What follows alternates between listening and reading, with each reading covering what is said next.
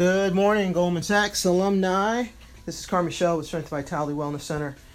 Um, so, I got a question for you. Is there a big difference between, do you think there's a difference between, you know, reviewing information and truly learning and absorbing information? I know that's a dumb question um, because the answer is, of course.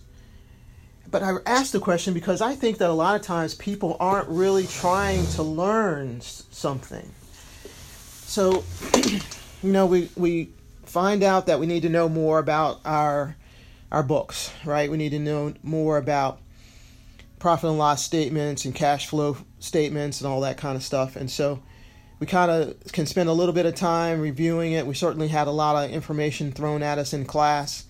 Um, but I think that might be different than really learning it and understanding it. And sometimes we say, you know, we just don't have time to put towards it. But I'm not sure that cramming the information, like spending an hour or two to do that, is the right way to learn something. I think it's, you know, trickles and drops and, you know, a gulp here and there, but more likely it's actually little bits at a time. So we say once a week we're going to spend a half an hour or an hour looking at something, or once a month we're going to spend an hour, or every day we're going to you know just read a, another chapter in a book or we're just going to look it over for you know 20 minutes.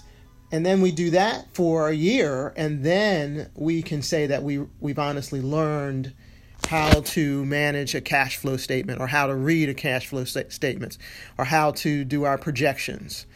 And i would imagine that's the same for anything. If we really are interested in learning how to be better managers to our people or we want to be better um, marketers or you know whatever it is i think it's a little bit at a time over a long period of time.